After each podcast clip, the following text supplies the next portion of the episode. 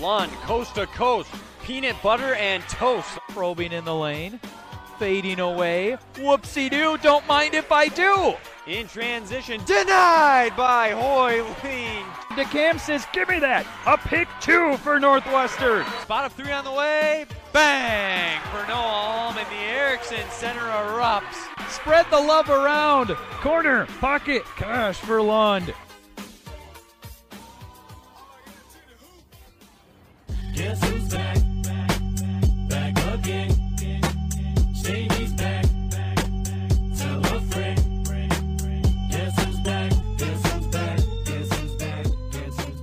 And then there were four. No, we are not to that ultimate weekend in April. There are not four teams left. We're not talking Division 1. We're on the Division 3 side. There are just 4 games to go in this season's UMAC slate. We are headed down the wire. Ryan alongside Wyatt once more. We are recapping week 6 of action across a league that is truly unlike any other. Wyatt, how you doing? Well done, sir. Well done. I appreciate uh, your ability to always uh, just find a way to use your words and tie things together like that. That was good. That was good. Down to four. I appreciate that. So I'm doing well. What a weekend it was. And, you know, going back to our conversation that we had a few weeks ago as far as who's a C, who's a P, the contender, the pretenders, the picture's certainly becoming a little bit clearer now with just four games to go in the regular season. A lot to get into, and certainly a lot to uh, just kind of go over. And, and, you know, there's some surprises maybe from the weekend, some things we expected, but overall, just another solid slate of games that I'm excited to dive into.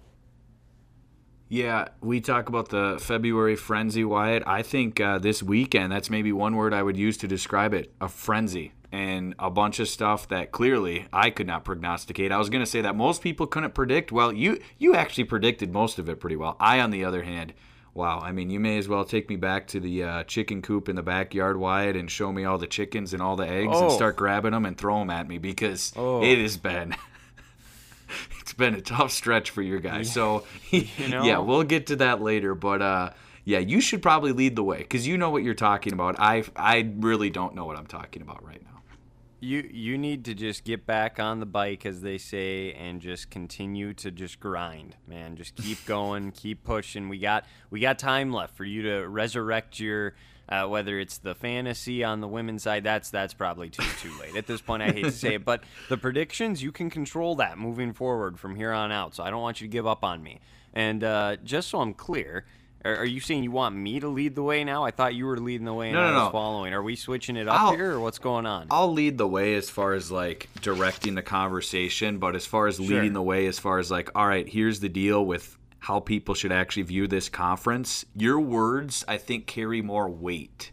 When people are listening to this, they'll say, okay, I got to really tune in when that Wyatt guy's talking. When this other guy's talking, I mean, I can go get some food, get a beverage, walk around, kind of half listen. You know those podcasts you listen to, Wyatt, where you're like really dialed in for part of it, but not all of it? Yeah.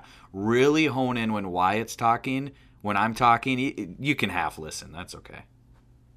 You know, I don't know if anybody has ever said that about me in their life before, that they really need to listen when I start talking, but I, I appreciate that. So uh, just remember something. You you had a better year last year than I did. So, I mean, it's not like you don't know what you're talking about, Ryan. I mean, you're, you're being a little harsh on yourself. This weekend specifically is what I'm saying was tough.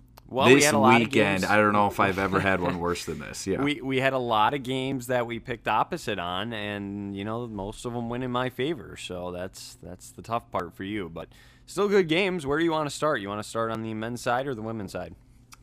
Well, when we did our preview, we started with the men's games because those ones happened first. So we're going to keep people guessing. We're going to flip. We're going to go ladies first because we're trying to be gentlemen. So let's look at the Friday night, the third slate on the women's side of things in no particular order. Wyatt, both you and I expected the Yellow Jackets to start off their big weekend at home with a win, and they did it in a resounding way a 69 to 35 win for them. Once more, the Martin Luther Knights, unfortunately, without their starting guard, Lydia Fight. And this one was uh, right off the bat, the Jackets swarming all over the Knights Wyatt. 27 to 3 in the opening quarter. Wowza.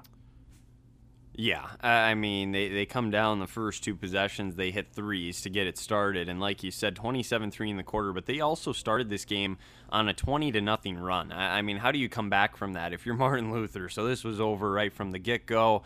And I mean, at this point, Ryan, as far as the Knights go, the rest of the season, you know, their playoff aspirations are, are out the window at this point. Uh, even if they were, you know, to win out, you finish five and nine, and I guess technically, if the two teams in front of you uh, in the, the fourth and fifth spot lose all their games, which also uh, isn't even really a possibility, you know, you could get tiebreakers. So they're they're done. They're eliminated from that, but th- there is still stuff to build towards for them. So they got to keep going. But yeah, this this was decided right from the get go, and a superior showing just. Uh, when they want to be and, and when they play their best, how good they can be. So this was a dominating first quarter, pretty good performance all around from the Jackets.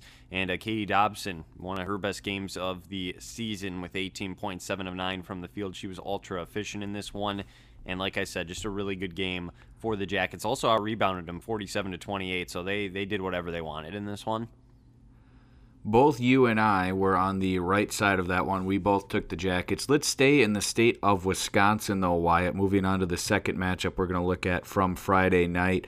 Northland College Lumberjills hosting the Bethany Lutheran College Vikings. Now, you and I were saying in our last conversation, you know what? Maybe Bethany is getting a little bit of mojo right now. They're trending in the right direction, and Coach Jones's club, once again, as we head down the stretch, is starting to round into form and they're in the playoff picture, not where they were a season ago, but definitely in the conversation.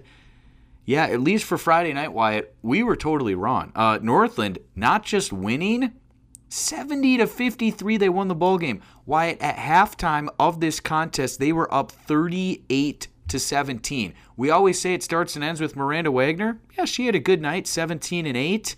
But how about Bailey Win? 26 points, 15 boards, and 4 steals. The Lumberjills deliver a statement Friday night. Yeah, best weekend of the year for, for Northland by far. And Miranda Wagner, and I know we'll talk about this a little bit as far as player of the year goes. She's in the mix, I think, still just because of the fact that she's averaging over 19 points a game this year in conference. Ryan, the next closest is Lexi Hagan at 14. So I mean, that's Wow. that's how that's how good Wagner has been at scoring the basketball, and uh, it, it, you just gotta appreciate that because you don't see that very often. And yeah, I mean, with Bethany, as far as it goes for them, I even texted, I think, on Friday night and said, you know, they just, I can't figure them out. They're so up, they're so down. It's they are the biggest wild card by far this season, and obviously they've had some things happen throughout the course of the season that they can't really control. But eh, man, y- y- it's just incredible. One day you get this performance, and then we'll talk about what happened Saturday in a little bit here. Yep. But it, Roller it's coaster, really- you said. It, it Yep. is. It, it really is. So I, I I'm not really sure what happened here to them in this game. I didn't get to watch it, but uh, not the performance they were looking for, especially with what's at stake. Because if they could have won both games this weekend, they'd be sitting securely in a playoff spot. Instead, they're tied right now for fourth because they lost this game. So Northland playing a little spoiler. Uh, they were ready to go right from the get go. Huge win there for the Lumberjills. Alrighty, let's move it over to the land of 10,000 lakes, the action in the state of Minnesota on Friday night. Let's go over to the WAC, a big time return for the North Central Rams women's squad. Why do I say a return? Well, former head coach of the Crown College Polars, Leah Zabla, now leading the way for North Central, marching in to the WAC, returning to her old stomping grounds for the first time against Coach Tussler's club. Wyatt, this one kind of felt like a toss up coming in. At least I believed it was coming into this contest where Crown was trying to get back on a win streak, returning home. North Central feeling good about where they were at with what they had done most recently, excuse me, they were not. My apologies. They were coming off of a lopsided loss to Northwestern. So both squads very motivated coming into this contest. I took Crown. I felt like they had what it takes to come up with a victory at home, and uh, clearly Wyatt was seeing things clear with uh, that matchup as North Central not only wins in this contest, Wyatt, they take down the Polars by a 74 to 61 final on the road. Leading the way for them, underclassman Bryce Brewster with maybe her best game of the season with 16 points. Super balanced effort, though, for North Central. You had four players in double figures. You had Joelle Telso Wyatt, who I would argue is their best shooter when she's on. She only scores six points, but 11, 11 assists and nine rebounds, leading the way for the Rams in a big time road victory. Yeah, one of the more bizarre stat lines we've seen this year by far from her in this game. And honestly, Crown just couldn't get stops, uh, especially early. They scored 30. North Central did in the first. They hit five threes in that quarter. So Yeah. They were able to shoot the ball highly efficient. What do teams do sometimes when they get on the road, Ryan? You see they, they struggle maybe to shoot the ball from the outside to get into a rhythm. Well, they only hit two the rest of the game, but they had it early on. And, and coming off the bench, too, and knocking down five of them. Destiny Hines, what a performance Yeah. from her on the road. And this one meant a little extra, I'm sure, to North Central and to Coach Zabla to come in and get this win. Again, a lot was on a line on the line. There were a lot of games this weekend that had playoff implications and standing implications, and uh, this one no exception to that. Huge win for North Central to come on the road, shoot as well as they did in the first, blitz them, and Crown just they, they couldn't recover at that point, so the game was over. I know they cooled off a little bit later, Wyatt, but I think this is kind of the recipe that you're hoping for if you're Coach Zabla and her staff. And I mean, especially with Telso only scoring six points, but she's the distributor, and then so many other players, both on the block, inside and outside, stepping up. We haven't seen a ton of this throughout the season where they put up 70 plus against a quality opponent on the road. But I think this is one of the top wins of the season, best performances you can point to for North Central. No, I agree, hundred percent. In a time where they really needed it too. So massive win for them to start their weekend. And uh, as great as that was, it was not the most impressive win of the night, though, Ryan. You know what I'm saying? It was not. We do have one more to get to, Wyatt, on Friday evening. Let's stay out west. Let's go to James Gremmel's court in Morris. This was the showdown that we talked about quite a bit in our preview pod. Northwestern coming into the contest was winners of their last seven games. Morris not far behind, though, winners of their last six. The Eagles 8 0 in UMAC play coming in. The Minnesota Morris Cougars were at 5 and 3. They're trying to give the Eagles their first O. And Wyatt, at least early, if you were a Cougar fan, you had to be really encouraged. 8 to nothing lead in the first 3 minutes of the game at home. Big time opponent in your building. They're finding a way to say, okay, we're coming out rearing and ready to go. But how about the rest of this first quarter? What Northwestern did to take a 23 to 10 lead going into the first quarter break. That means they outscored them 23 to 2 in the final 7 minutes of the opening quarter. They would be in front from there on out and end up coasting to a 71 to 48 victory, a big first quarter and third quarter. One more time for Northwestern. I don't know what else we can say about this club, Wyatt, but again, off the bench, leading the way. Better known as Robbie to many Eagle supporters, but officially Megan McGow, 19 points and three boards, three of five from downtown, doing whatever she wanted offensively. I'll stop rambling along, Wyatt. How surprised were you to see this result in a game that many thought would be close down to the wire? Yeah. So I mean, we both. Uh, well, were we both? We were both on Northwestern, correct? We both took the Eagles. Yeah, yep. I was gonna say I knew I was. I couldn't remember for sure if this is one that you picked differently. I I thought it'd be single digits, maybe upper single digits, but yeah, to be honest, I did not anticipate this at all. And, and if you would have told me Morris had the start they had too, I would have said, "Oh, this is gonna be their night. This is gonna uh, be the first loss for Northwestern in conference play."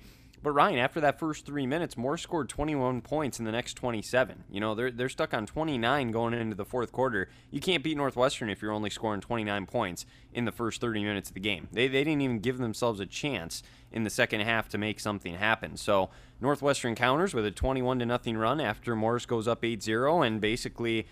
Uh, the game was, uh, you know, in Northwestern's control the rest of the way. What was the story from all of these games on Friday night, Ryan. It was the first quarter. I, I feel like every Yeah. single one of these games we're talking about, one of the teams jumped out to a big lead in the first quarter and never really looked back. So that's what happened here as well.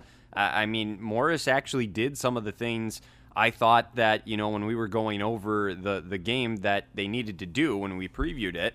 I, I mean, they, they held Lexi Hagen down. You know, to, I mean, she got a double double, and that's still holding her down. That's just the the level of play that she's at now. But they held her to 11 points. They, they were able to turn them over. They forced 21 turnovers, and Morris only turned it over 16 times. But even when they did all of that, they they still struggled to score. You got to make shots, and, and they couldn't they couldn't do that for whatever reason in this game. Northwestern deserves some credit defensively too, though, for that. And coming on the road and getting a huge win, uh, to me, this is the kind of win that shows, uh, you, you know, kind of what you have said uh, before, where Northwestern, uh, unless they have an off day and the team they're playing is on, I'm not so sure anybody can beat them. But the good news for all the other teams in the conference, it only takes once, and, and Yeah. that's the bad news for Northwestern too. Is as great as this regular season has been, when you get to the conference tournament, there's no at-large bids in the UMAC. So if you're not on one night, Yet. that's all it takes for your Yet. season to come. And probably never. but uh, Wow. if if if you want to hang on to that hope, I'll keep my fingers crossed as well. I'm Yeah. just looking at things. One I, I day, mean, one day we can dream. That's like the equivalent of like the Horizon League or Hmm. I don't know what's what's the division the the Summit you know with The St. Summit Thomas League. now and, and Okay. North Dakota and if they get an at large then the UMAC should should be able to The get an at-large as Colonial. well. The Colonials up there as well. Delaware, oh, good good teams back in the day. Yeah, the Delaware, but- CAA. Yeah. Yep, they, they know what they're doing.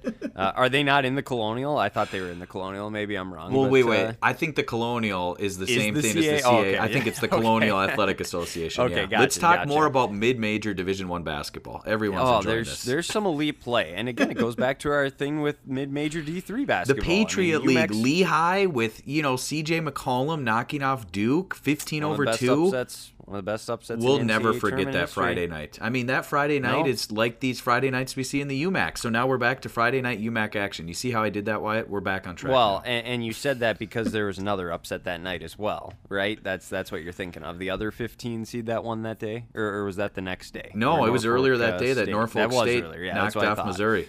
It was So it was closer to you know more people enjoying it because it was Duke that Lehigh won, and I'm Correct. done talking about D1 now. But yeah, And we'll- congrats, we'll- we'll congrats to them for getting the win over North Carolina this Whatever. weekend. Good for them. Yeah. Surprised Coach K didn't steal the show. But, uh, anyways, like I'm saying though, with Northwestern, it, it does only take once, Ryan. You you know what I mean? So as good as this regular season's been, if that right game comes around for a team in the conference tournament, they could upset them and end their season. So I guess what I'm trying to say is Northwestern's the best team on the women's side this year, a- and even if they don't win the conference tournament, I still think I'll have that opinion. Yep. But but there is other teams I think still capable of doing it if the stars align come around to the conference tournament. And I think Morris still is one of those teams. I know it didn't look like it maybe this weekend, but uh, I, I I think they possess the means necessary to do it if it were to happen. Do you think somebody could knock them off, or do they look indestructible at this point in your eyes?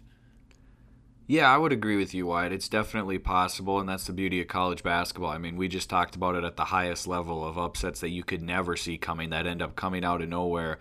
Yeah, that's why this sport is great. That's why you and I love it, is because of the parity that extends from D1 all the way to Division Three, and in the league that we're talking about, that truly is like unlike, excuse me, any other. So yeah, definitely on any given night it can happen. We'll cross that bridge when we get there and we see the matchups in the conference tournament, but yeah, it's a tough pill to swallow for Morris, especially after how you started. You had to love the first three minutes if you're Coach Grove and his staff, but then from there it kind of goes on you, as you like to say, Wyatt, and offensively, not enough. Like you said, and when the Eagles are shooting 40% from the field and almost 40% from deep, that's pretty good when you compare to what they've done throughout this season. Uh, those numbers take a huge jump when we look at uh, the next matchup that they had this weekend that we'll talk about in a little bit. But I think there's a lot more to say about Northwestern and Morris from what we saw the next day in both their contests. But yeah, for as far as this one was, Wyatt, you and I said coming in, you could very well make the argument this would be the toughest game left on the schedule for Northwestern Yes. and they passed the test with flying colors and then some. And oh yeah, they're starting five. Their freshman River Landers is in a boot. She doesn't even play, but it, just doesn't matter. They're so deep. No one plays 30 minutes again. Northwestern's rolling 9, 10 deep of really strong, capable players, and they're as big of a wagon as we have seen on the women's side of the UMAC since. I mean, you fill in the blank for I'm me. not. you're, no, you're, no, you're the historian. No, no, no. You can't try and set me up like that and put me on the spot. You got to try and fill it in if you're going to do that. I. It's a good question. Probably Superior back in Yeah. the day when they had their their dynasty You- rolling. what did you I mean, say- it's good. Did you say 2017 when we talked about this last time was the last undefeated? 2017, 2018, like Okay. that year into 2018, that spring, that was the last team that went undefeated. Okay. And, and as good as Bethany's teams were with Hannah Geisfeld, I wouldn't say that they were, you know, indestructible. I don't think Northwestern's in that territory yet either. They have to actually go do it and finish the job before we can put them there.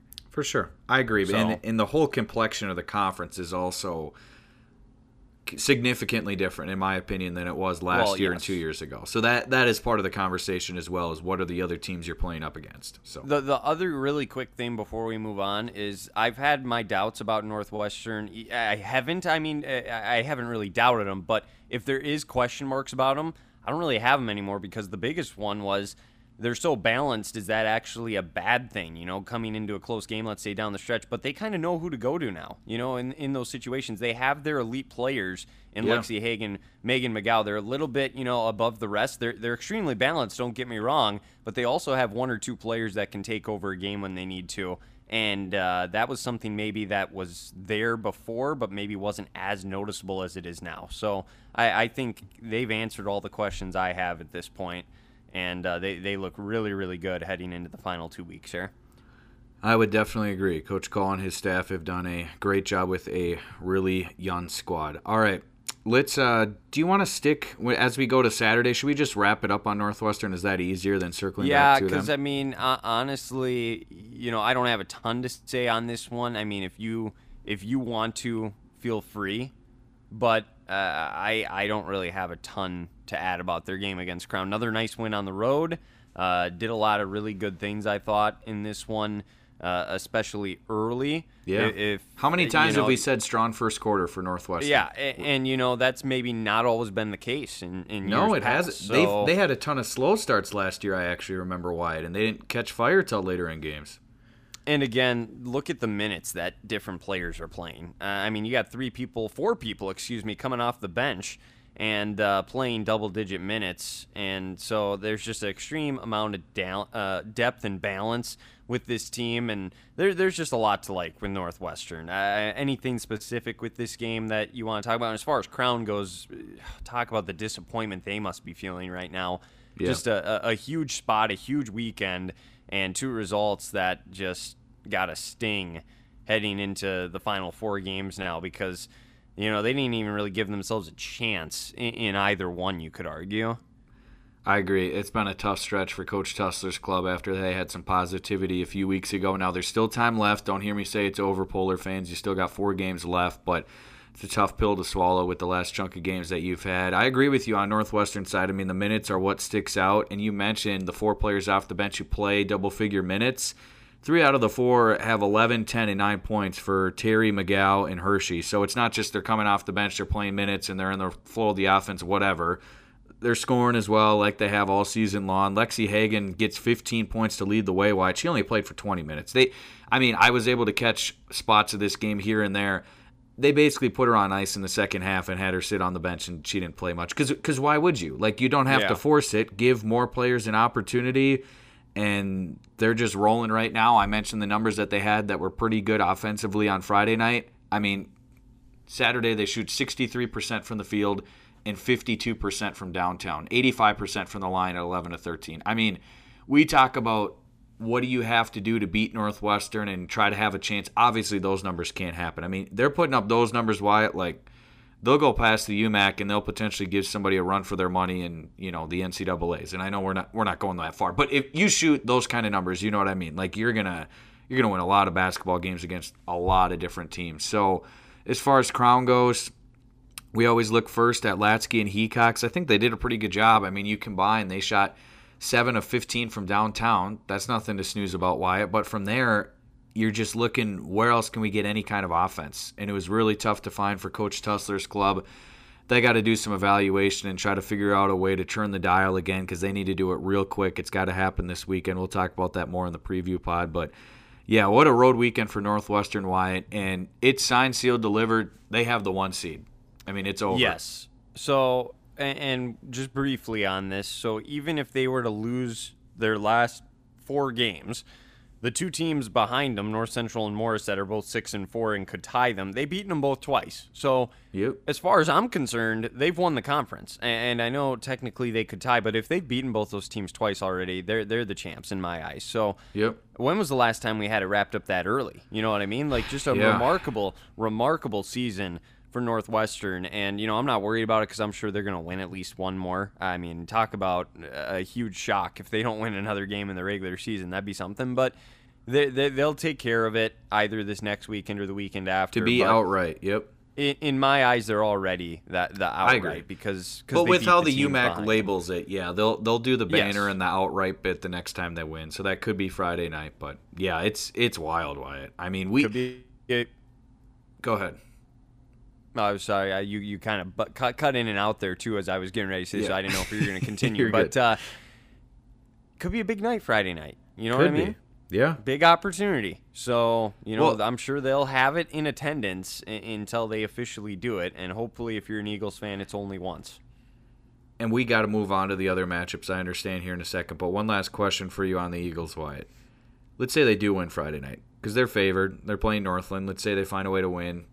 They may not. Okay, I understand that. But from there, do you think about resting some players here and there, or your is your sole focus? Let's keep the thing on, you know, course for what we were planning on all season long. We get a lead in some games. We'll rest some of our starters and players who play a lot of minutes, like they've been doing in some spots where they've been able to do so, and keep it the same that way. And say, hey, it is worth trying to go undefeated. Like that means something. Or do they go full rest mode and they're like, you know, maybe starting the same five, but giving serious rest to you know, a lot of their big guns, if you want to put it that way. I mean, how do you think Coach Call and his staff play this thing, and how would you play it as a coach if you've wrapped up the conference with still three games to play in the regular season? As someone that lost one game his senior year on the baseball field in Northwestern Oof. in conference play, Yeah. Uh, you know, we won the regular season. We went 15 and 1. Yes, it means something to go 16 and 0. You, Yeah. you want to go undefeated if you can. If they get into certain spots where you can rest them, absolutely. If you got big leads, but at the same time, Ryan, you got to stay sharp for the conference tournament. You can't. Yep. You can't take your foot off the gas pedal. And, and if it's as far as like even worrying about injuries and stuff, it, it- that's a part of the game. If it happens, it happens. But you, you just have to be willing to take that chance. You have got to continue to get them reps. And, and so I don't think anything really changes as far as that goes. Again, if they get big leads in some of these games, absolutely. There's no reason not to maybe get some other people some time and pull them. But other than that, no, it's it's business as usual. At least it would be if I was in charge. Hundred percent agree. Couldn't have said it better myself. And like you said, we saw it in spots this weekend where the Eagles did give some rest to some of their players when they get a bigger lead. And I think that's all the more motivation, Wyatt. If I'm Coach Call, Coach Yost, Coach Goodwin, that's what I'm saying to the players. We want to have the opportunity to get some rest. So play a really, really good start of the game, first quarter, like they have, great first half. And then if we get into the third quarter and we're up 20 plus points, then we can put you on ice. So, yeah, I, I think they're going to keep in that same direction. I totally agree with what you said. All right. Moving on from that matchup, next, let's go over the border to Superior, Wisconsin. We talked about how big of a matchup this would be in the preview pod, Wyatt. Jackets hosting Bethany. Bethany coming off of a tough pill to swallow the night before, like we were talking about in their loss to Northland. Superior coming off of a resounding win. Jackets beat the Vikings by double digits in the first game of the UMAC slate back on December the 9th. So, of course, Wyatt, you're thinking coming in, Bethany's licking their wounds. Jackets are at home feeling really, really good. It was senior day. No, not senior day. Excuse me. That's in a couple weekends. I, there was something going on for Superior. I'm sorry. was- I misspoke. Some some sort of No, a day. There doing, was. They were doing something. I saw some of the calls of those games. They said it's the best crowd they had all season. It, it, it was a good scene. Anyway, Them- what a disappointment. it, it- exactly. It was popping at the Mertz, and uh, yeah, why? it was a disappointment because as we all drew it up, Bethany, after losing by 17 the night before, not only do they win, they win by 18 points in this ball game on the road. And uh, I'm looking here at our sheet. Both you and I had you had it correct. You had Bethany. I had Superior. Sorry, I was looking at the wrong column. So another one that you saw correctly. So please, Wyatt, tell me how did you see this coming? How did you know that Bethany was going to get beat badly Friday, turn it around and make a 180 on Saturday?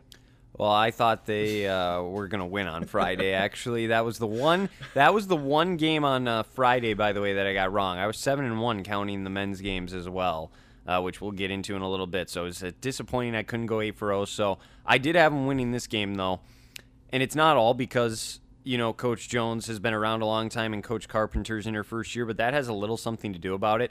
They played once earlier this year the adjustments moving into the next time around. I just I felt comfortable with what Coach Jones was going to be able to do and draw up. And again, it, it's so fitting for Bethany with the season that they've had to to lose that game like they did on Friday and then come back and win this game. I just I can't figure out how they continue to do this because I thought for sure they were going to lose on Saturday after seeing that score on Friday night. I really did. So I I was surprised to see that they turned it around and won, and not only that, but they won comfortably. It, does seem like this though, Ryan. It, it does seem like every time they do win a big game, Sarah Kottke is the one that leads the way, does it not? I, I feel like she has a big game anytime they get a win or need a win. This saved Bethany's season because they lose this game, they lose the tiebreaker to Superior. They're two games back from them for the fourth spot with four games to go. You can't make up that ground in four games. You, you know what I mean? So this saved their season. It was a must win and they got it done. Really impressive on uh, Bethany's part. And like you said, a little bit of a letdown for Superior with the opportunity that they had. Well, and Kaylin Christian, the one that we talk about so much, Wyatt, and the one that you've been high on throughout this season, I mean, she does her part. You can't complain with what she does trying to lead the charge offensively for a Jacket squad where, let's just be honest, Wyatt, often it's tough for them to put the ball in the basket. I mean, they talk about it on their broadcast. They talk about that within their squad. She puts up 19 points and eight boards. She rises to the occasion. But much like what we just talked about with Crown moments ago, who else? And I mean, their defense was a huge factor in the ball game that they won in Mankato back in December. Bethany does a way better job. They turn it over just 11 times. They win the turnover battle and turn the Jackets over 15 times. So Christian really being the only consistent force offensively. Another cold shooting performance from downtown at just 2 of 14, combined with the fact that Bethany kind of won the defensive battle and pressuring the other team and causing them to make mistakes. It all adds up to a convincing win and a uh, really strong performance for a Bethany squad that, yeah, I mean, some people maybe, I don't know if written off is too far, Wyatt, but you had some serious questions after Friday night. I mean, this is uberly impressive. Like I said, the best way I can phrase it is a 180 from one game to the next. This is why when you asked the question, can you give me your top four teams or who's going to make it last week? I said I wasn't going to do it because you just don't know what's going to happen. It's just ridiculous how back and forth this is. Crown could still get in too, by the way. I, I know Yeah. it wasn't the weekend they wanted to have. They're still very much in the thick of things still. And uh, it's just, it's been so tight in the middle of the pack this year. It's just amazing. It's unlike any other. I, I don't know how Oh. else to say it. Oh, you know, I, it's like it's like we planned that when we named the podcast. I guess there you go. Alrighty. Oh, goodness. We're through with half of the Saturday slate. Let's uh, knock out a pair more. Wyatt, this one we thought would be tight. We thought it would be the best chance for Martin Luther to pick up a win before the end of their regular season slate on the road at Northland. Still missing the services of Lydia Fight. Northland riding in high after their convincing win over Bethany that we talked about moments ago and they keep the foot on the gas. You mentioned moments ago it's the most impressive weekend that the Lumberjills have had so far this season. Wyatt, well, it's because they got another convincing win Saturday, 70 to 50, and your player of the year conversation starter who did not leave the okay th- is this box score correct could this possibly be correct are you No, looking at the same thing i am There's no way the minutes are correct. it also says that uh, Leah uh, Sluter came off the bench and did shoot a shot, so I'm not sure how she doesn't. Well, actually, it could be.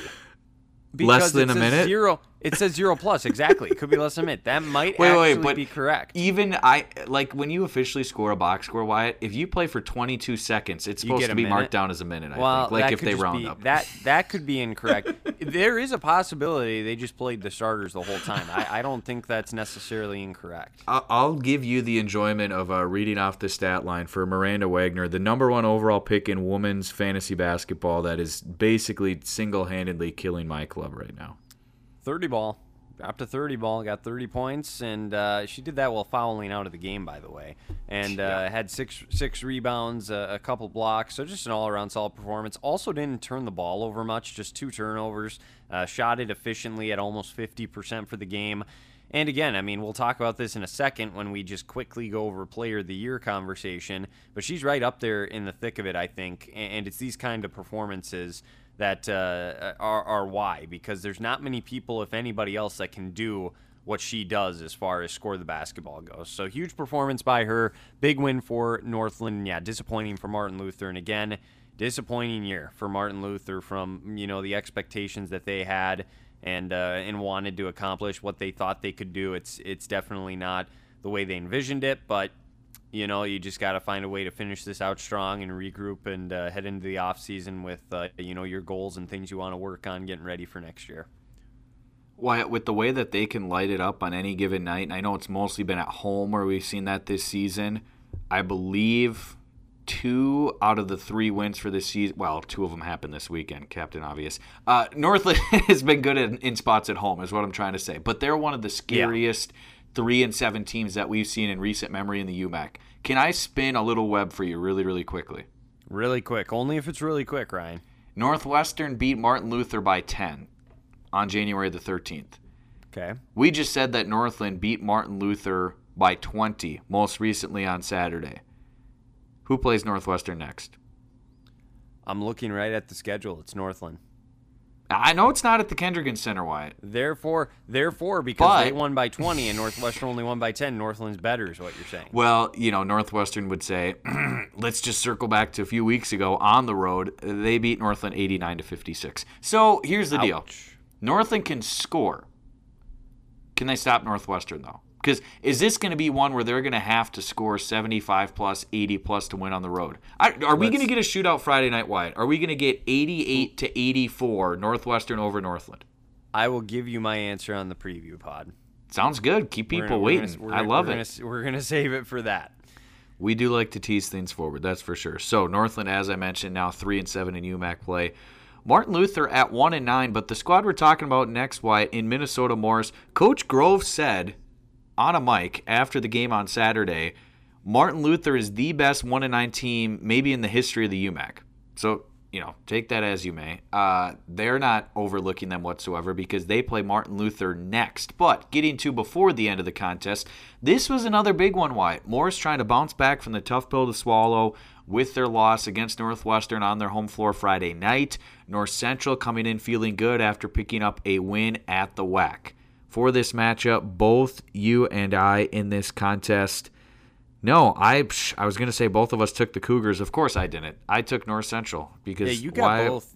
You No, got no, no. We both took the. Cougars. I was I was reading the chart wrong again. We both got this right. I was gonna say I took cow, Morris. man. Holy cow. Get it together over there. Are, are you sure now? Are you I sure? am sure. I I spoke too quickly. I looked at the men's instead of the That women's. would be surprising to me if you took North Central on the road uh, against Minnesota Morris we- in this spot. Yeah, we both had a okay day on Saturday. So at least you didn't blow me out on the women's side Saturday. We were both just two and two.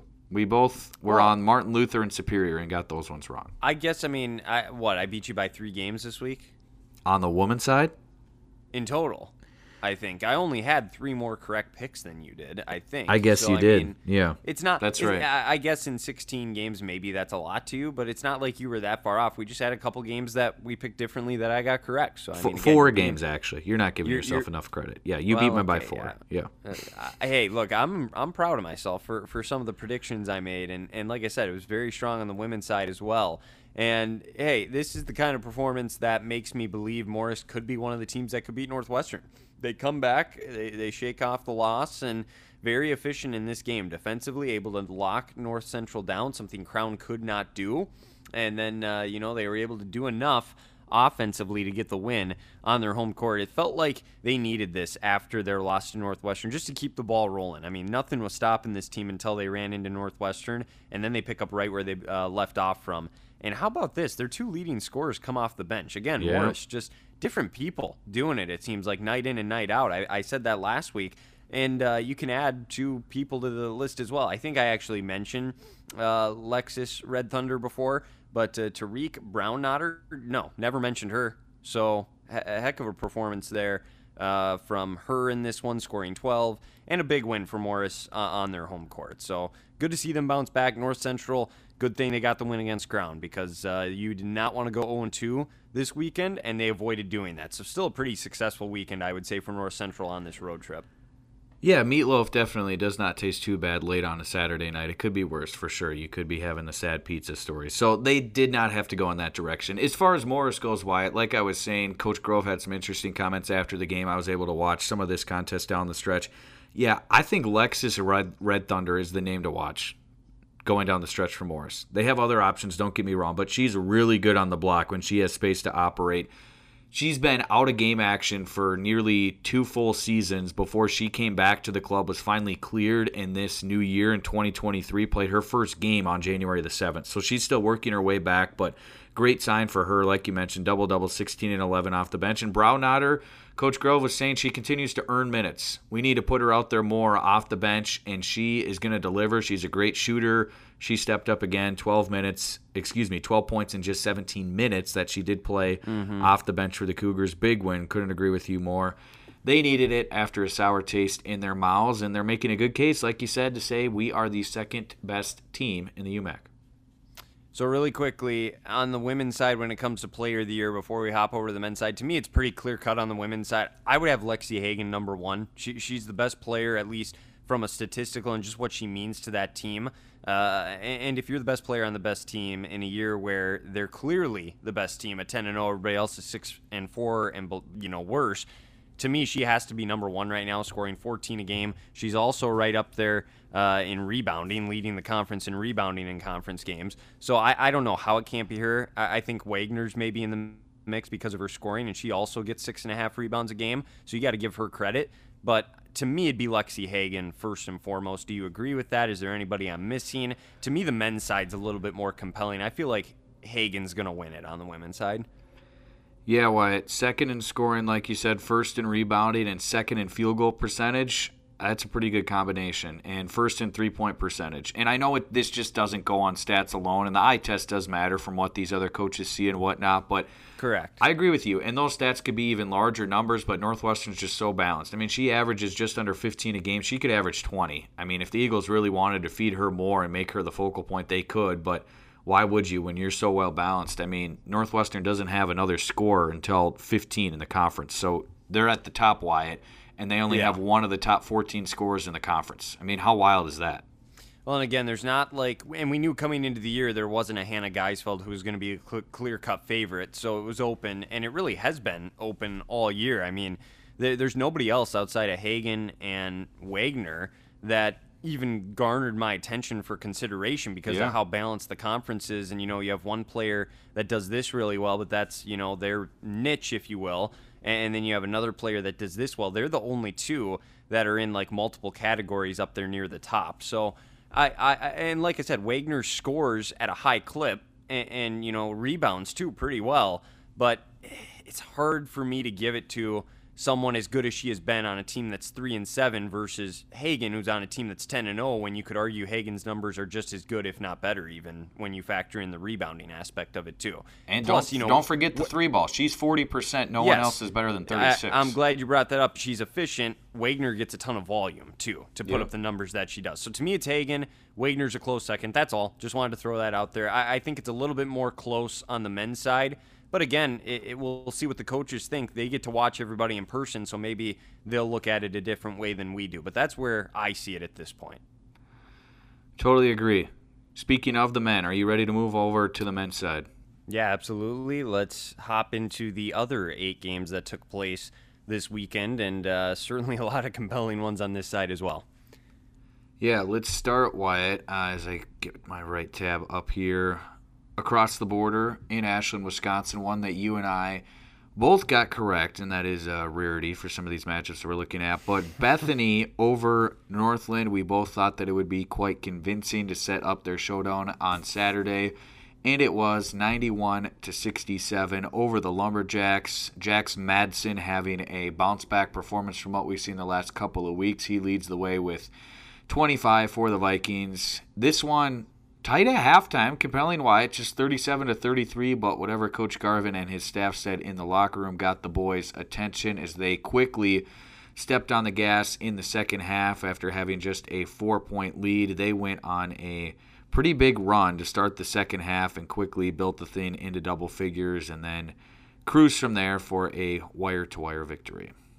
Yeah, huge run, like you said, to start the second half, and one of those deals where, I mean, they lost to him last year. I'm sure Coach Garvin remembers that, and he's letting them know we, we got to take care of business here. No more uh, messing around, almost, if you will. And that's exactly what they did. They they showed up in the second half, score 54. Only other thing I'll add is I'm disappointed we didn't get the uh, triple digit watch or the Yeah. triple double watch, the TDW, which Nielsen they just don't need him as much, you, you know, this year that, as they did last year. And again, they're probably better off for it as we're seeing this year. But uh, he, he's still very efficient in the role he has. It's just not as much volume and, and the kind of role he had last year, if that makes sense. So it's it's a good win for him. And again, they continue to show that they're the most complete team uh, in this conference this year. Uh, another nice weekend for them, and it started on Friday night, getting the win over Northland. So yeah, I, I really didn't anticipate things. Uh, again, I was surprised Northland hung around maybe as long as they did, so it was a good showing for them in that aspect. But otherwise, went about the way I thought it would. Let's stay across the border. The UW Superior Yellow Jackets hosting Martin Luther. This one we also expected to be a convincing win, and the Jackets were ready to go right off the jump. They had an 18 point lead, Wyatt, going into the locker room at 44 to 26, getting the offense rolling once more as they put up north of 75, 76 to 60 the final. Joseph Fahrenholtz, my guy, leading the way, Wyatt. You talk about efficiency. Played just 19 minutes. 23 points and 8 boards, 9 of 12 from the field, 5 of 6 from the line. 19 minutes Wyatt. He puts up 23 and 8. Is that okay? You know, that's that's where I keep going back to. I, I it, it haunts me. I had the chance to pick him in, in men's fantasy basketball this year, and I knew he was there too. I, I was reminding myself I completely forgot about it. Picked uh, picked a guy he was playing against actually in this game, and Seth Veers, whose uh, production is his volume hasn't quite been there as the season's gone along, and uh, so yeah, I mean Fahrenholtz, what what a stud. Another big performance from him and the Jackets. Again, not really a lot to add on this one. I mean, it went about the way I thought it would, and, and you know they they built built up the lead and basically just coasted in the second half, and uh, set up what would be the huge showdown then on Saturday with Bethany. Is there anything you want to add on this one? I mean, again, kind of in a rarity, it seems like this year in this conference, uh, a game we saw going this way, and it did. Yeah, I don't have anything else to add. We'll talk more uh, about the Jackets and Martin Luther for that matter in a little bit with their matchups on Saturday. All right, halfway home for these Friday night contests. Now let's get into the state of Minnesota. First, talking about what happened at the WAC, Wyatt. We expected a good one. We got a good one. You were saying in this must, must, must have game for Crown. I mean, if they wanted any semblance of a chance to stay alive with their playoff aspirations, they had to beat Crown. You were on the Polars. They delivered, taking down North Central in this ball game. Crown wins 68 to 63. This one was tight down to the wire, Wyatt. And uh, shout out to our guy, Mr. Bauman, for helping us out with some of this. I was a little preoccupied down the stretch of this ball game, but uh, is letting us know that Micah had a tough ball game overall. When we look at the box score, Wyatt, that being Micah Filer. He had 16 points to lead the way, but just 6 of 20 from the field. He didn't knock down a triple, and he turned it over twice in the final 30 seconds of the ball game. Ladd took the ball away from him with 36 seconds left, and then a little later on down the stretch as well, uh, he was miscommunicating with uh, Cam Thomas, and they turned it over again. So yeah, Yeah. tough finish for North Central.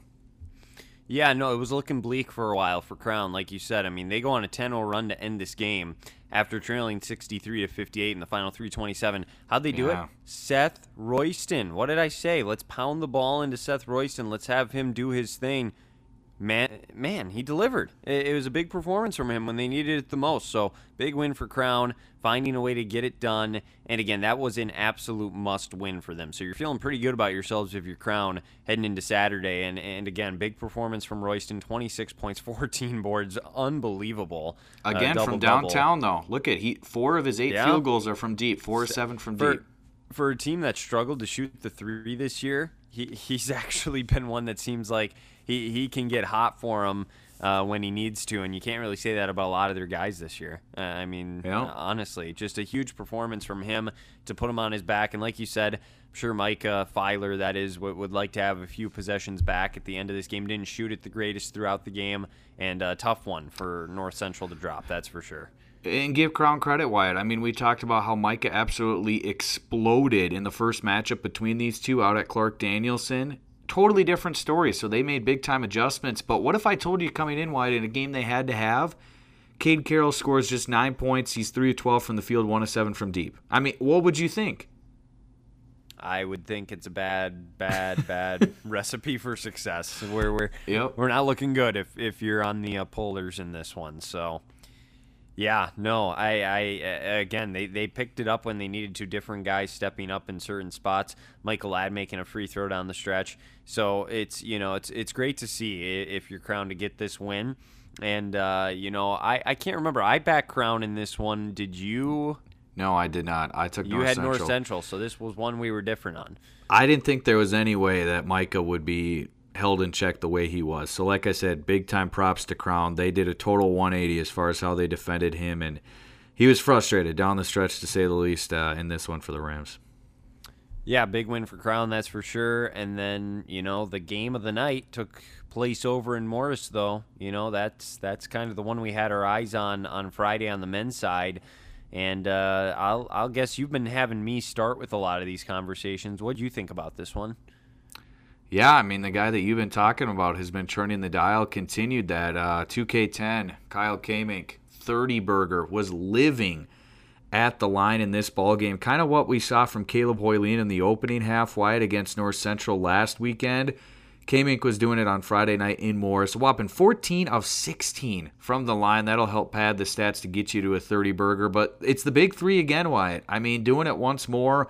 Hoyleen has 18, super efficient at 8 of 14. And then Henry Fambula, another double double. Wyatt, get this 16 rebounds. I mean, we talk about how Morris won the battle on the glass in the first contest. Doesn't happen again. We talked about that coming in. It was tight, 34 to 31. But literally, Henry has 16 of the Eagles' 34 rebounds. Almost half of their rebounds come Yeah. from number 24 in purple, adds 14 points as well.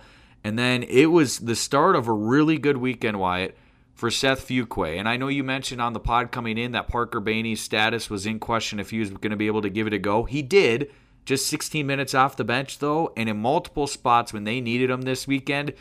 Best weekend by far for Seth Fuquay in an Eagle uniform after transferring over from North Central. Season hasn't gone the way he would have liked it to. We'll talk about the Eagles' win on Saturday in a little bit.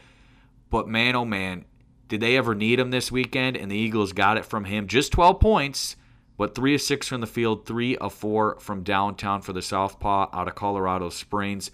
Big win for the Eagles and Wyatt. We say it every single year with this squad. You hear it from players in the program, you hear it from coaches. The motion offense only gets better as we head into February. If we're privileged enough to play in March, the offense is only going to get better. We're seeing it again this season for Northwestern. Well, you throw out a lot of good points there with guys that stepped up in big games, but to me, it, it goes on Kyle Kamink right away in the performance he had. This is one of the best performances, not just from him this year, but arguably in the entire conference. And the reason why is because not only did he put up 30 points, he didn't turn the ball over one time, Ryan. They had four turnovers as a team, which is incredible, but he didn't turn it over once. For a guy that has the ball in his hands a lot and is trusted to make plays, drive to the rim, that's incredible. Also was 14 of 16 at the line, so an incredible job there when he needed to knock down free shots. And again, the piece with Parker Bainey, yeah, he didn't start, and, and you know he, he did put in 16 minutes, so didn't turn the ball over, and you know he, he only knocked down one shot, but he's a guy they can trust. in the Yep. rotation and, and give guys blows when, when they need them too. So having him back, I do think makes a big difference for this Northwestern team. Yep. And uh, it's it's a big win for them on the road. And like you said, not only is the offense getting better, Northwestern as a team seems to just get better in general down the stretch. And here they are again, just uh, finding a way to uh, lurk but in the shadows almost when they've had a down year, you know, to their standards. And uh, they they're a team you do not want to have to face. That's for sure. So big win for them. It was a huge weekend, like you said. We'll get to their game on Saturday here in just a second. For Morris, though, It hurts. Look at the It box hurts. score. I mean, Yeah, if, if you read these numbers coming in, Wyatt, both teams very well execution on the offensive side of the ball. Morris took good care of the ball, turned it over just 10 times. I mean, the Eagles at another level, turned it over just four times. But if I told you Yeah. coming in, Wyatt, the Cougars shoot 52% from the field, 53% from downtown, don't miss a free throw at 15 of 15, and put up 86 points. Uh, what are you thinking? Thinking they probably uh, win the game. To be Yeah. honest with you, I mean seriously, there's there's not a single thing in the box score that I can point to and say that's why they lost the game, other than the turnovers, which again isn't even that bad because they only turned No. it over ten times. But that was six possessions they lost that Northwestern had back because they only turned it over four times. And that's what ended up making the difference. That and Northwestern was also extremely efficient, not only from the field but three point land as well. So yeah, it hurts. It stings for Morris. You had a lot of guys play well. I'm sure Noah Conagies would like to have a few shots back. He was only 4 of 14, and even with that being the case, still put in 16 points. So I'm sure he'd like to have this game back, but it, it's it's tough for Morris because they know they can beat them. They did it earlier this year. They, Yeah. they know they're right there, Ryan, and so it's it's another close loss for for a team that uh, just has not got blown out this year. They're always in games. So as difficult as it is for them, and probably a tough pill to swallow, uh, still a lot to like about this Morris team and, and their chances moving forward into the last couple of weeks of the regular season. Also, I just like to point out. I feel like I basically nailed the game script for this one. Like when we did our preview, Yeah. I said Northwestern was going to get ahead, kind of like they did last time, and then they were going to hang on to the lead this time.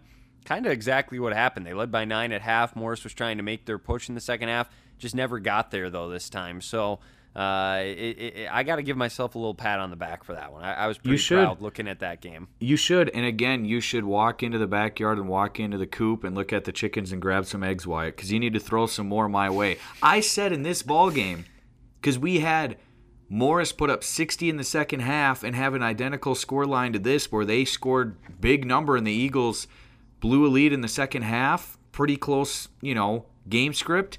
But Morris won. I said it's going to flip this time. I said it's more of a defensive struggle. I told you in the preview, Wyatt, if this kind of gets into a shootout type of a game, I kind of think that's the way Morris wants it to go. At home, I don't think Northwestern wants it to happen that way again. I think they want to lock in a little more defensively, assert themselves on the glass, and uh, win this one more in a 70 to 75, maybe 80 at the most. They have to score. Nope, that was all baloney. They scored 96. Uh, forget what I've said. Who needs defense? I mean, Coach Groves and his Well, staff were saying, who needs the defense?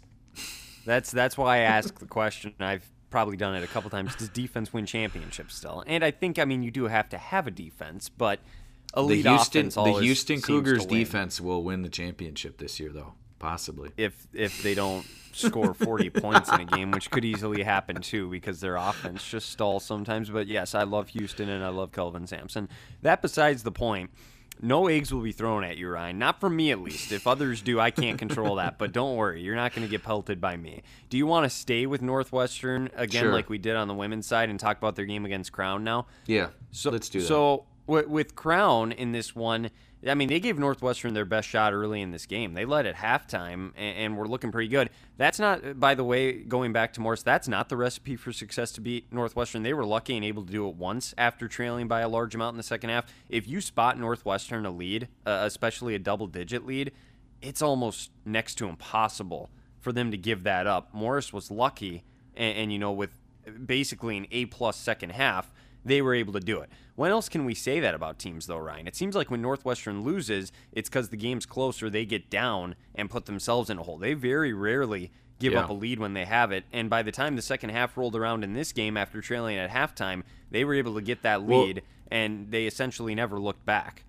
Agreed, absolutely. But Crown did spot the Eagles an early lead in this ball game. Northwestern was You're up saying like right away, yeah, yeah. Yeah, Northwestern was up 28 to 14 and everything was going down there doing whatever they wanted offensively early in this ball game and give Crown a ton of credit because they pushed back in the ball game and they got it to a point where like you said they were up 33-31 at the half after a 19 to 3 run going into the locker room. So they're feeling sky high and they're thinking we can do it just like we did against North Central. We're going to find a way to win. We're going to go undefeated this weekend. And then, like you said, I mean, Northwestern finds a way in the second half. They make some adjustments. And, man, how about it? Your guy again, he's making a case to at least be near the top of the conversation for the player of the year. It's not a 30 burger, but 27 and 8 boards and 5 assists as well. And oh, by the way, you talk about how he takes care of the ball. Just one turnover for 2K10. Not as many foul shots, but still led the team at 6 to 7 from the line, 9 to 20 from the field, 3 to 6 from downtown. Played tied with the most minutes at 37. I could go on and on and on. But Wyatt, 2K10, even though he's wearing a knee brace on that right knee, he's got uh, some. At least on Friday night, I know he had his left wrist and one of his fingers taped up. I mean, he, Kyle's always got something going on. But anyway, doesn't matter. The dude is uh, in his bag right now, as they like to say. Yeah, no, he is a- absolutely, and we'll get to that here at the end uh, as far as conference player of the year goes. But he's absolutely right up there at the top in that conversation with a select few, and, and he's playing his best coming down the stretch, which is always encouraging. I think as a head coach and as uh, you know his teammates uh, around him to know that because he's been the guy we've looked at this year, Ryan, and said he, he's their best all-around player, right? I, I mean, I think we both would still agree Yep. with that. And, and so he's finally putting it all together, and maybe he is feeling a- as good as he's felt all year. Again, we don't know exactly where he's been as far as injuries go, and he's dealt with a lot. And like you said, he's got the knee brace on and stuff, but he might be feeling as good as he's felt all year for all we know with, with Yeah. everything that he's been dealing with. So that could be part of it too, because th- these are the kind of numbers a few years ago, if you remember, he, he could put up, you know, with that team that got shockingly beat by Saint Scholastica in the semifinals. Remember, he was having a mo- monster, massive year Yep. that year too in certain spots. He was healthy then, and, and ever since that year, you know, there's been little injuries here and there, things that have hampered him.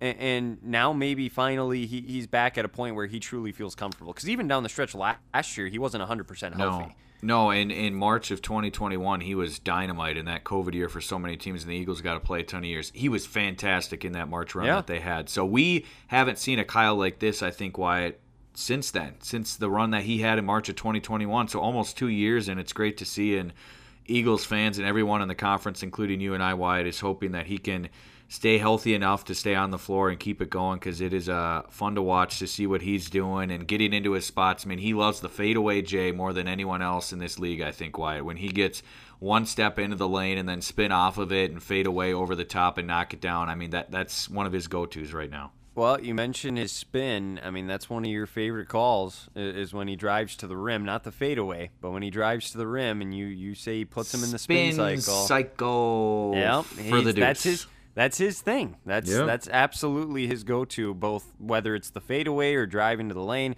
So yeah, no, it's great to see. As far as Crown goes, just really quickly, basically done at this Yeah. point. So so much would have to go their way now, and, and we knew it was a two and oh zero weekend, kind of a must and necessity coming into the weekend.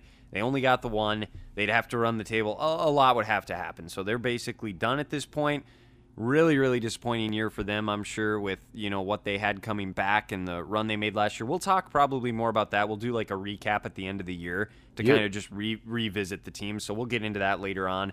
But certainly uh, a little disappointing for crown. So you kind of to me at this point you got bethany. They're, they're at the top. And then northwestern is lurking in the shadows. Very dangerous team. And then you also got superior. Those three are, are the three C's, in, in my opinion, the contenders uh, at this point now in the season. Do you want to talk about that other showdown that we had, or, or do you want to go to Let's a couple other games and, and No, let's it? Do do you want to go right into it? Okay. Let's do it. Yep. What was the score in this game, Ryan? 74 65. And you prognosticated this one very well, Wyatt. I was saying the Jackets are going to have to score a big number to win. They only had to get to 75. You were totally right. What if I told you coming in, Wyatt, that Jax Madsen and Drew Sagdahl would combine to shoot not great. combine for just 23 points, make a combined four three balls. Nothing super spectacular. And then you look down the line, a guy like Mason Ackley scores just eight points. Xavier Patterson scores only six. Your guy Hunter Nielsen, okay, at just 11. You're saying, where's it coming from? Turn to yeah, the senior. I, I, I- I mean, seriously, when when you need it the most, a guy that we haven't even talked about, like I feel like for weeks, He's been benched, taken out of the starting five. Yep. but there he is, and, and still just like, no, don't worry, coach, I got you. I, I've been in these spots before. I've played in big games, and like you said, knocks down five threes. What a game by Justin Trupp. I mean, that that takes a lot of of guts to do what he did, and just the attitude too. Because like you said, I mean, a, a guy that was in the starting lineup, he's been there for a long time. Now he's out of the starting lineup, and he's still able to come off the bench in a moment like this after we haven't even really mentioned him at all for weeks. And put together this kind of a game and basically lead them to a win. Unbelievable performance by him. They do not win without him, period. I mean, Yeah. Superior did more than enough defensively, in my opinion. I mean, you combined a turnover, Sagdahl and Madsen. This is the number I was looking for that I lost for a moment. Those two turned it over 11 times combined, Wyatt. I mean, you you sped them up and you put them in a spot where they're not comfortable. You win the turnover battle. You get a guy like Javon Walker who has a really good day on both ends of the floor, 19 points to lead the way. My guy Joseph Fahrenholtz with 15. But then what do you get from there? That's it's kind of the question with the Jackets in this one. Your defense did more than enough. They had the blackout going on. Black unis were looking great on the floor Saturday. I was watching down the stretch, but man, they just could not buy a bucket. And a couple turnovers for them late was really the difference. Some big hustle plays were loose balls 50 50. Vikings were the ones that were two at first. It wasn't always pretty, but defensively, what? Defensively, Bethany doing enough, coming out on top with a huge nine point victory on the road. I was on the Jackets, and if you told me coming in some of these offensive numbers for Bethany, I would say, hey, I'm glad I took the Jackets because I think they're more than capable of winning a game where they hold Madsen and Sagdahl in check. They turn them over and they find a way to give themselves a chance. Where they don't even have to do anything spectacular offensively, but give Bethany credit, Wyatt. How many times have we said it? They can win in a multitude of ways.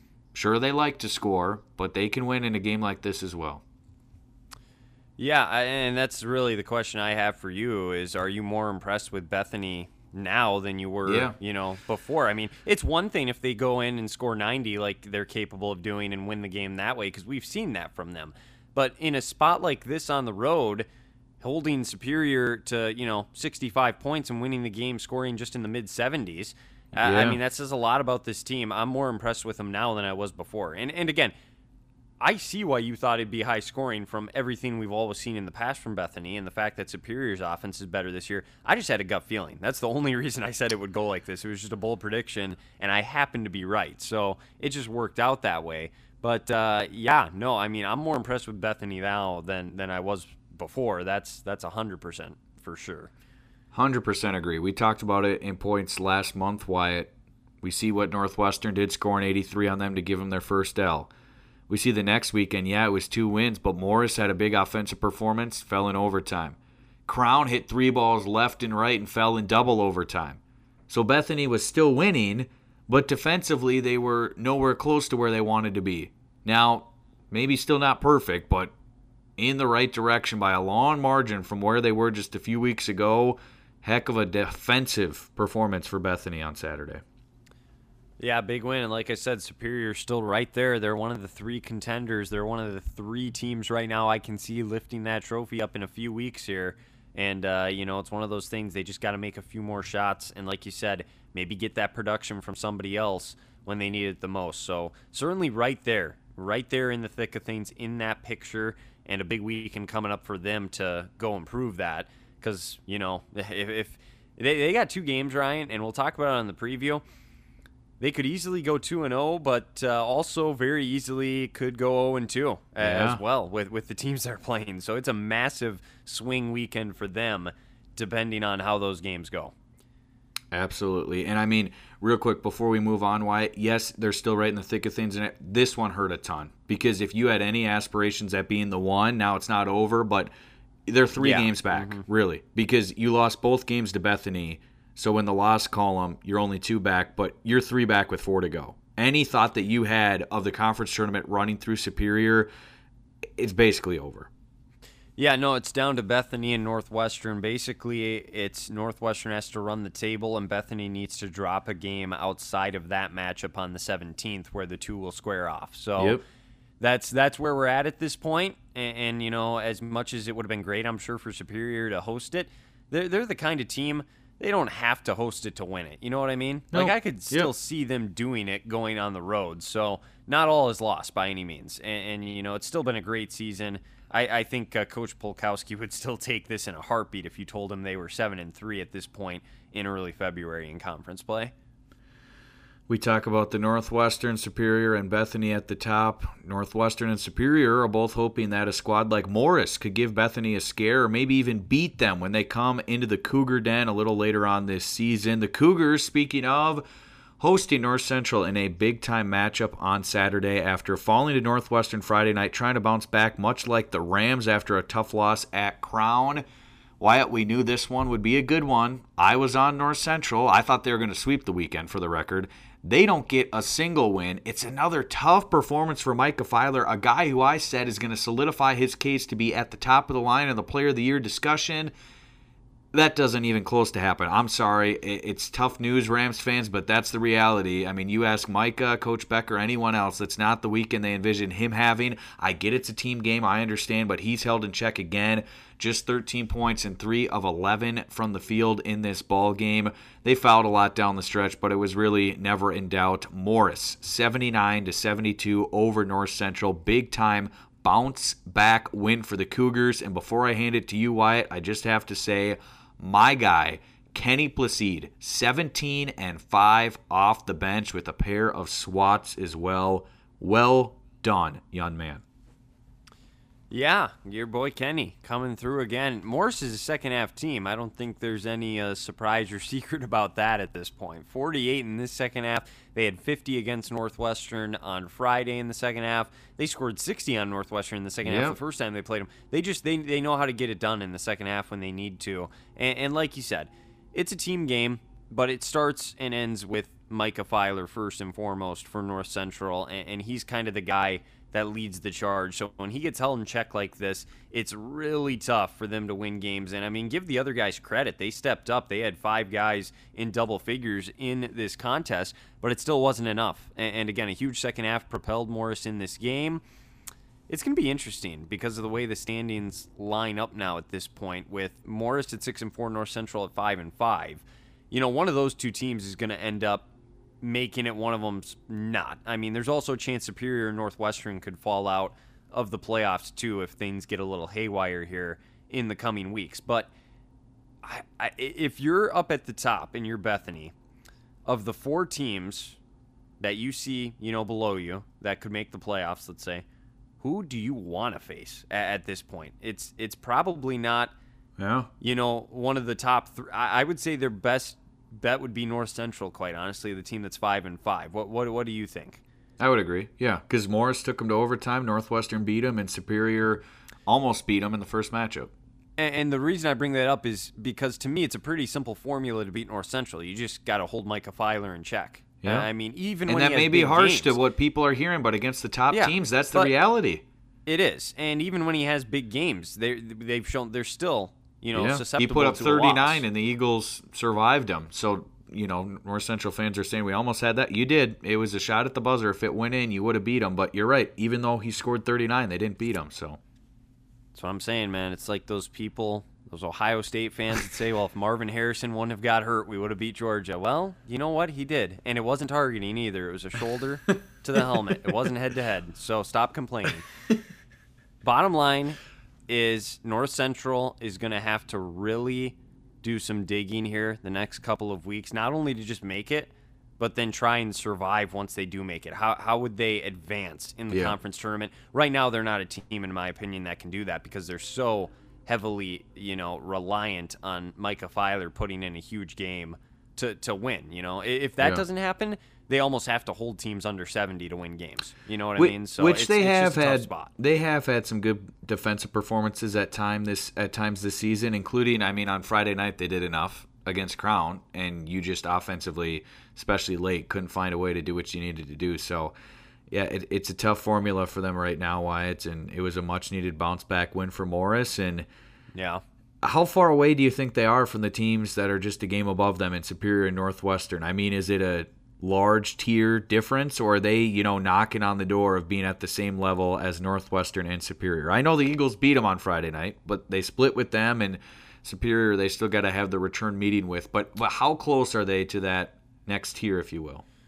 Well, they're knocking on the door. The problem is they're at the wrong house. They're they're over, you know, to the right, and uh, they they need to. They went to the house with no candy, the one with the Ex- lights off, and there's no candy bowl. So so you know they're close, but at the same time, it's it's a little bit further maybe than than they realize. I think I I'm much more comfortable in Northwestern and Superior having success from making a run at the championship right now than I am with Morris. I, I just am for whatever reason that may be. But still improvement from a squad that you've been fading left and right in the last year and change. Oh, absolutely. I, I would never have expected them to be six and four in conference play right now, Ryan. They they have absolutely proved me wrong. It's it's one of the best seasons they've had in a really long time. And again, those losses too. This is why I say they're they're still right there. They're they're not that far away because they lose all these games that are really close. They they don't get blown out, so they're absolutely right there. And, and they would be a tough team to face in, the conference tournament. That's why I said they'd be a tough four. Let's say if they play Bethany, that that'd be a tough draw for Bethany. They'd they'd have to bring their their game to make sure they win that one. As you know, in years past, we've seen a one four matchup. It gets a little lopsided. I wouldn't expect that to be the case if it was uh, Morris as the four seed. They're going to compete with anybody. Yeah. I would not disagree with that, and uh, like I said, I'm I'm circling that matchup where they host Bethany. That one's going to be entertaining to see what happens in that matchup that will take place this coming Saturday. Not that we're on the preview pod though. One last matchup No, to no, recap yes, though, Wyatt, and we're we're saving a good one to finish up. Maybe not as many eyeballs on this contest, but we said it coming in. This is probably the best chance that Martin Luther has. Coming in at 0 9 facing off against a Northland club that beat you earlier in the season, two and seven. This was a dandy, Wyatt. I mean, like I said, maybe not as Game many eyeballs weekend. on it. Yeah, you could call it the game of the weekend, absolutely. In the Kendrigan Center, this one tied up 75 all in this ball game with just no, it was 76-75 Northland. My apologies, with just uh, 225 to go. It was yeah, no, it was 74-74 with, And with that- yes, 245 left. thank you. So I mean, it was tied late. Thank you. Tied with 245 to go. They get a big jump shot by Jordan Brennan to extend the lead to 78-75 with 224 to go, and then no one else scores the rest yeah, of the game. So how about that? It's, it's so anticlimactic, just considering, but it's so fitting too, almost in a way. I, I don't know why, but hey, you know what? Congratulations to Northland for hanging on, getting the win. Uh, one that they, they needed to. We talk about you know Martin Luther trying to get there when Th- This was a game Northland needed to. Uh, Yeah. I mean, they've had some games this year haven't gone their way. They've stuck it out there. They're uh, three and seven in conference now. Uh, good good for Coach Sorensen and his squad, and ah, it's it's got to sting Martin Luther knowing how close they truly Yeah. were to getting this one done. It's it's it's tough. Great effort, though. I mean, we said coming in, this is the one they had to put all their chips on the table. They did that. I mean, they have four guys score double figures, but man, your guy Seth Veers, Wyatt, that's the difference. No, I'm kidding. But if they I wish we could see- I-. I hey, I wish I could uh, see that myself. How You about know, your guy Jordan point- Brennan, though? How about your guy Jordan Brennan? Oh yeah, and he hits the shot down the stretch too. you know, 17 and to- 11. Job well done. Well, I think I even said it was going to be Langston Flowers, Jordan Brennan. I mean, they're the two that make this team go, and they were going to have to be the guys in this game. There's no exception, and they were. They scored a combined 41, and uh, Brennan with a double double with 11 boards and the 17 that he had. So good to see. And, and like I said, good win for Northland. It's uh, it, it, it's tough for Martin Luther. That's that's for sure. Alrighty, Wyatt. Let, let's uh, not belabor it any further. You have some hot takes when it comes to Player of the Whoa, Year in the whoa, UMAC whoa, on the men's side. What's going to happen? Not no hot takes. I'm just. No I think hot it's a little bit.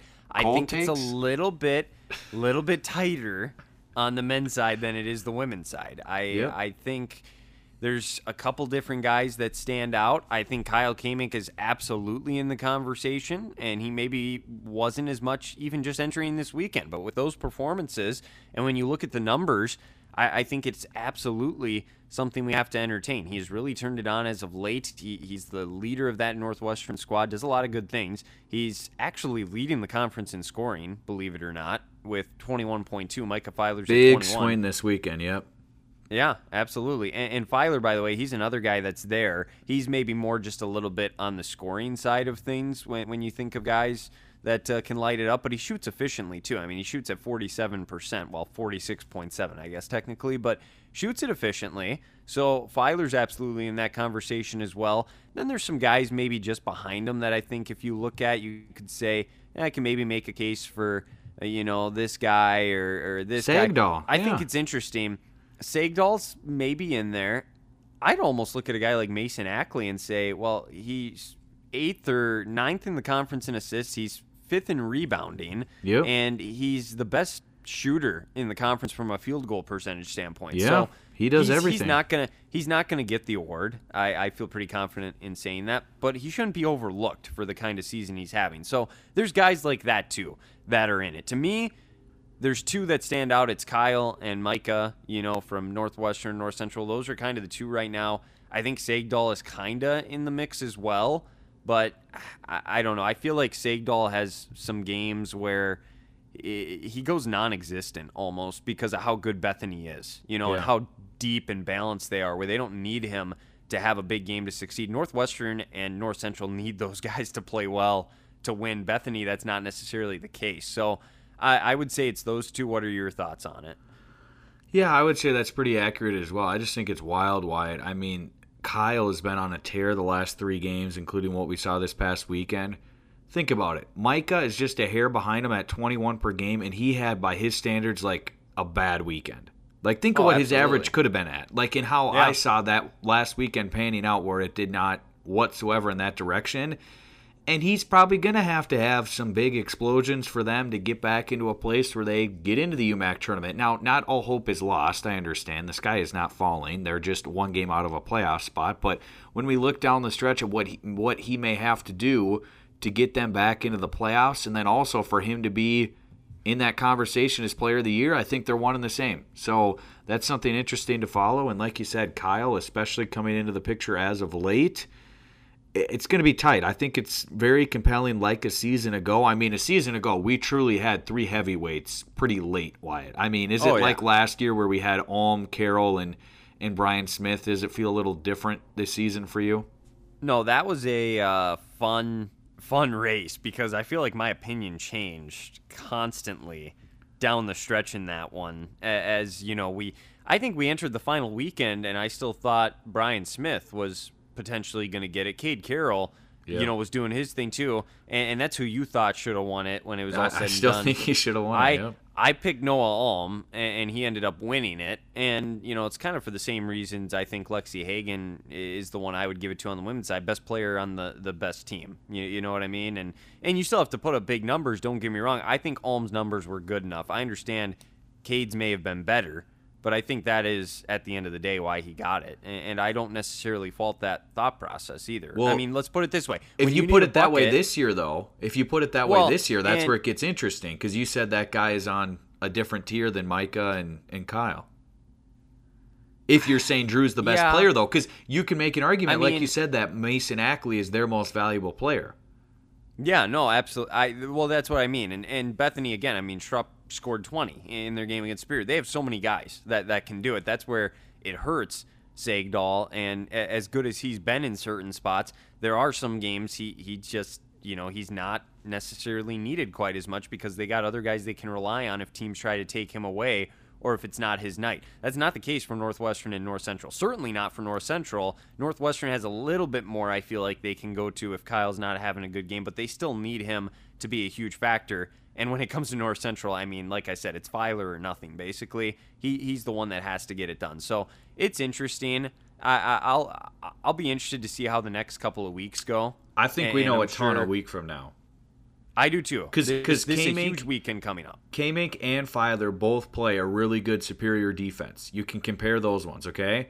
And then Drew Sagdahl goes on the road against Morris in a massive game for Bethany where if Morris is on the mark offensively like they have been in that building, they may have to score 80, 85 plus to win the game. If they do so, do we see a big number from Sagdahl? So I think this conversation potentially becomes a lot clearer after next weekend. Yeah, no. Um, it's it's one of those things, like you said, and, and the coaches, you know, they they watch everybody in person. I also think they take a look at the box scores in the biggest games too, and, and take a look at what the players do in the biggest moments. And so I think that carries a lot of weight. And there's still a lot of big games for all of those guys on the schedule here in the next two weeks. So I agree. Even by the end of next weekend we're going to know a ton and uh, might even, for all we know, have a clear cut favorite at that point. So it'll be really interesting. It absolutely will be, and uh, we'll do the same thing that we did a season ago, Wyatt, where at the end of the regular season, we won't just do player of the year. We're going to predict the first team all conference, correct? The whole squad? I'm on board for that again, and we also do coach of the year as well, which Yep. you know it was a while ago. I can't remember if we got that correct or not either. But you know we don't we don't need. To I don't think we did now, last but- season. No. Yeah, hard hard to say, but I you know I it's it's something We we'll try- disagreed with that one. We I won't bring that up now, but uh, we Well, disagreed, we disagreed with that on player of the year too, and I but, mean, but both know, you and I disagreed on how the UMAC selected coach of the year. Not to rehash last season. Well, yes. Yes, let's just leave it at that, but we will absolutely do that. Like I said, we'll take a look at each team as well, like and just review the season I think at some point too. And, and so we'll we'll do all of that once we get to the end of the year, but hey, we're not there yet, Ryan, and that's good No. because this is a couple of the most fun weeks of the year. It is absolutely, folks. I know it's a sprint to March for so many of you, and you're just waiting to wake up that one day where it feels like Christmas morning. And Wyatt and I are looking forward to that as well. Don't get us wrong; we're big D1 hoops fans. But, but, if you are listening to this pod, you truly enjoy the league that is unlike any other. So embrace the February frenzy. Reach out to us. UAO the UMAC at gmail.com. DMs are open. Search us, unlike any other the UMAC on Twitter or at UAO the UMAC. Yes, Wyatt? I agree. I just want to add one thing, and, and you said yes. It's the February frenzy. This this applies. This is from our guy Jon Rothstein, and I think it's appropriate to just read this really quick. He tweeted this four hours ago. Ryan, Okay. we're about to embark on the greatest eight-week journey that exists on the calendar. Now, for us, it's a little bit shorter. The, the greatest three week journey. More three week journey for us for us it's three weeks but he goes on to say and we're all in this together all is all caps we're all in this together ignore sarcasm ignore hate ignore jealousy love college basketball that gets me fired up It does for me as well, but what's going to be tough for me, Wyatt, is ignoring the sarcasm. That That's going to be a challenge for me, if I'm being that honest. that yeah no i mean all of it's going to be a challenge but i i just love and appreciate you know Yeah. it's true this, this these next few weeks and and for those that enjoy the division one level too the, the weeks after but this is a great time of the year i love college basketball at, at every level and you get to this time of the year not nothing beats it I agree. I got to wrap this thing up soon, otherwise I'm going to get emotional. Like I said, That's- you can reach out enough, to us enough. on the email, on Twitter. Let's uh, embrace these next couple of weeks. So well said by our, uh, our guy, Mr. Rothstein. We're going to get more interviews on the docket as well. We will be back later on this week to preview Week Seven in the UMAC. Just four to go, folks, in the league that truly is unlike any other.